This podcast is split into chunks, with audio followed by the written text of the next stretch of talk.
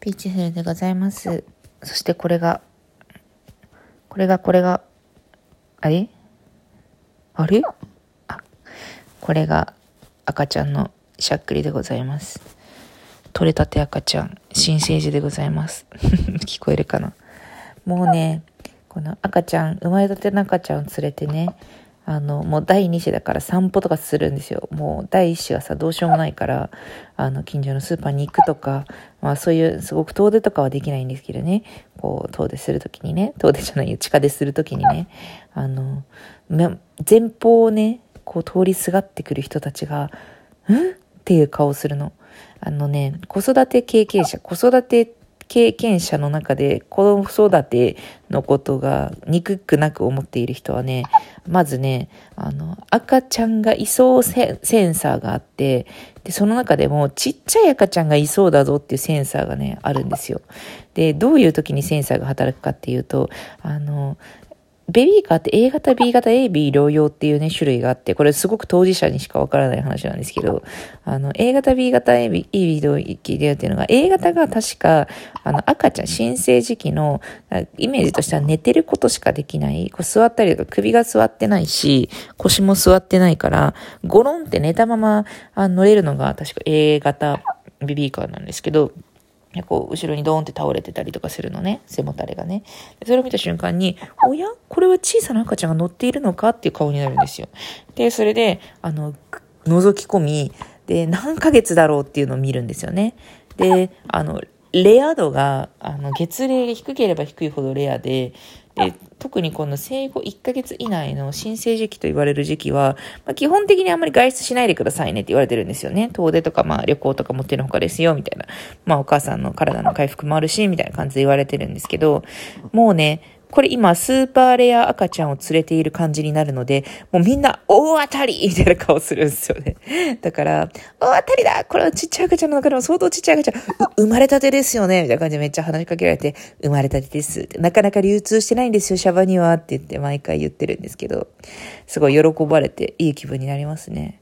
なんか、こう何回か話してるけど、そもそも子育て当事者同士が、こう、あの、オーラで光り合う、惹かれ合うみたいなやつ、当事者になってみて分かったんですよね。こう、まあなんか確かに冷たい世の中みたいなのあるかもしれんけど、でも、あの、もう圧倒的に可愛いわねっていう顔で見られる時間がすごい長くなりましたね。あと、あの、共感を持ってなんか話しかけてもらえるというか、あの、私もそうだったとか、しんどいよねとか、あのしんどいけど可愛いわよねとか、もう本当にありがとうみたいなことをすごく話しかけられることが増えましたね。で、あと、あの、赤ちゃんかもしれないセンサーの誤作動として、あの、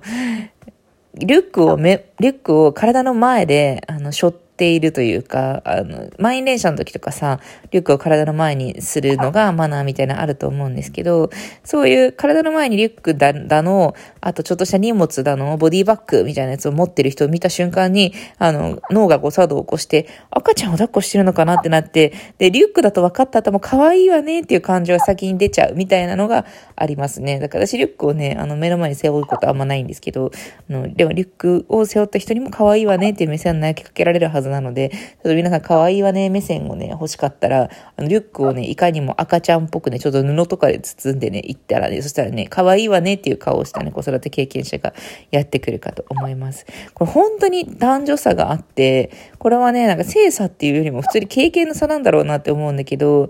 例えばさ、今さ、まあ、あの、銭湯とかで、もう夫と家族で銭湯に行く。で、あの、うちの第一子がね、あの、まあ今のところまだ4歳。で、今赤ちゃん生まれる前とかはさ、まあ、私妊婦できなかったりしたんだけど、まあ、3歳とかの時はさ、まあ、余裕で女にも男にも入れたっていうところがあって、でもどっちに、どっちに入るかっていうのは、その時の子供の希望、まあ大体男に入りたいって言うんだけど、父ちゃん子だから、に、とか、まああの、夫婦のコンディションとかによって決めてたんだけど、で、その時ね、もうね、あの、優しさが全然違うって夫は言ってますね。もう女に夫が入るわけじゃないっていうのと、あと私のコミュニケーション、コミュニケーションへの式のい、い、き地の低さみたい、敷居の低さみたいなやつがすごく低いじゃない？もうだ、誰とでもなんか割となんか、ざくばらと喋ったりとかできるタイプではあるから、もうなんか、こいつ喋るんだろうなっていうオーラが出てるタイプの人間なんですよ。だから、まあよく話しかけられるんだけど、で、夫はなんかそういうタイプじゃないよ。なんか科目、俺、理系みたいな感じだから、あの、そういう、まあそんなね、あ話がかけやすい UI じゃないから、だから、すごい話しかけやすい UI なんですよね。見た目とかもね。だから、あの、そこの差はあるとはいえ、でもね、本当に圧倒的に女湯に連れてった方が可愛いわねとか、その転ばないように気をつけてねとか、私も子育てしててねとか、あの、頑張ってねとか、すごく優し、優しいし、あの、子供に対してもなんか配慮もらえる。もちろん、あの、大人がいる環境にね、子供連れてってわけだから、ある程度こちらはね、ちゃんとなんか、なんかしなさいとか、邪魔邪魔しないとか、そういうことは教育してるんだが、ね。でもそれにしたってこう結構受け入れるっていうか、ありがてえな、みたいな目線を感じることが多い。まあ逆に中年女性で、あの、子供が好きじゃない人って肩身が狭いだろうなと思ったりもするね。だって、外れ値になっちゃうから。うちの、今中年の人たちとかってさ、割とみんな結婚して、割とみんな子供を産んでた世代ではあると思うから、中年っていうか、60以降とかがな、銭湯で会うってなると、ってなるとね、もう本当にめちゃ、めちゃマジョリティの営みとしての子育て、結婚みたいなやつがあったと思うんだけど、で、翻るにさ、その男湯だとさ、本当に専業主婦養って自分子育てをせずに、みたいな、そういうところ主流だったわけよ。そこの、そこがつがいになってるわけだからね。専業主婦、子育てやって、みたいな、そのマジョリティ、みたいな、みんな結婚してや、みたいな、60以降の人と、あとそこにつがいになった仕事をしていて、あの、長期間労働とかがあって、子育ての当事者じゃなかったみたいな人たちだからさ、もう全然男湯だともう本当に何していいかわからないっていうのもあるんだろうね。問題だったら、あの、助け方も分かってるからみんな。この時期はこう大変みたいな走っちゃうわよね。でも、こうやってね、もう本当に気をつけてね、とか、あの、えー、大丈夫みたいな、そういうなんか、その、もう月齢スカウターがあるぐらいだからさ、3ヶ月、じゃあもうそろそろ首は座ったの？とか、あの、あ、捕まり立ち始めたのね、本当にしっかりしてるわね、とか、そういう、あの、そういう、あ、ワンワンがわかるの？とか、めちゃくちゃ細かいんよ、もう。彼、彼女たちのその発達への学ばしがめちゃくちゃ細かいんだけど、でも、そうでもないからさ、こういうのってめちゃくちゃ手に手を携えてやってないとわかんないことだから、だって今さ、A 型ベビーか B 型ベビーかと首が座る、腰が座るとか、追試するとか、あの、ハンドリガードするとか、これも子育て当事者が聞いたら、あ、わかるわ、みたいな感じだと思うけど、で、これ知らないじゃないですか。そこってやっぱり結構なんか、かなりさ、これはさ、家庭内暴力とかさ、そういう虐待とかにもつながるんだけど、家庭内で行われる密接なコミュニケーションなわけだよね。それを把握しているかしていなかっていうのって、まあ、あんまり細かく話すことでもないし、当事者同士の濃密な絆みたいなのがあるんよね。っていうのも、なんかジョインしてみて思った。で、でもさ、あの、裏返しとして、その、まあ、例えばさ、あの、優しく子育て、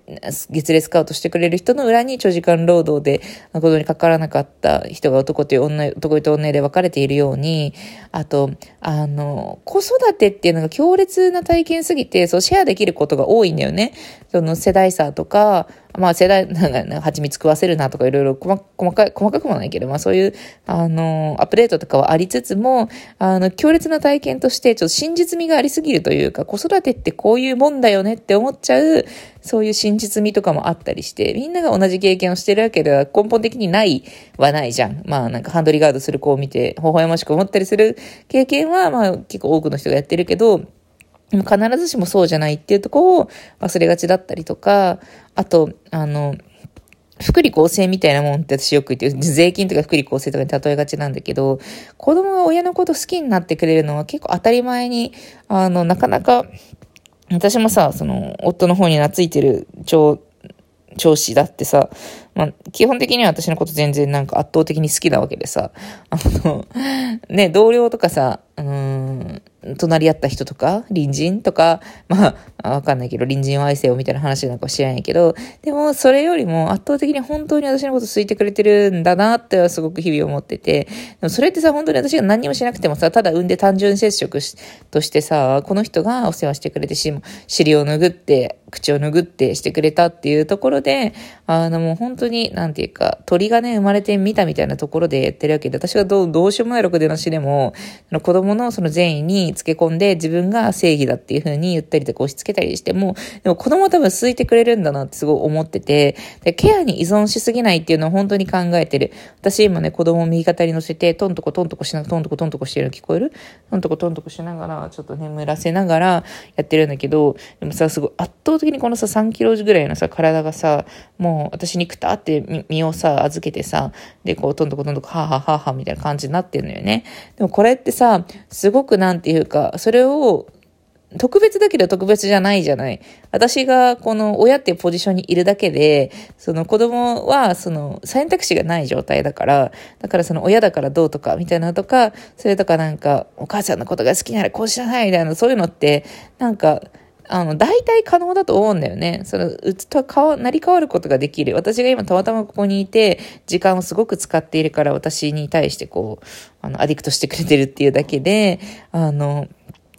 本来的には大体可能であるっていうことをなんか忘れずに、あの、生きていかなきゃいけないよなと思って、そのケアに、例えばさ、なんかちょっとね、あの、自分の親の話とかしちゃうと、親とはめちゃくちゃうまくやってるんだが、でもケア中毒だなって思うところはちょっと結構あって、例えばなんか、すごい、あの、こっちはね、結構自立してて、別にお弁当とか作ってくれなかったとしても、コンビニで買ってくし、そのことも全然気にしないよ、みたいな時でも、すごく無理してお弁当を作って、もうこんなに疲れてるのにお弁当作ったのに、みたいな感じですごい言ってきたりとか、まあそういうなんていうか、自分がやりたくてやってるのに、人に対して受け、人に対してやってあげてる感とかが出てきたりとか、で、それに対してこう、あの、望ましい反応を返さないみたいなところで、自他の境界の話だよね、これね。で、子供とのね、境界をね、溶かさずにね、その福利厚生的に得てる愛をね、あの、搾取しないでね、やっていきたいなというふうに思ったりしますね。だから自分を絞って境界を引いて、でも、あの、子供がね、求める程度のそのウェットな、ウェットな愛情とか、その、あなたが本当に好きみたいな、そういうのって、でも、幼少期とか、まあ幼少期に限らず必要だと思うので、そういうなんか、湿度をたまに霧吹きのように与えつつも、でもそういうなんか嫌な感じにならないようにしたいなって自戒を込めて思ったりするんですよね。ケアって楽しいからね。というわけで、ではね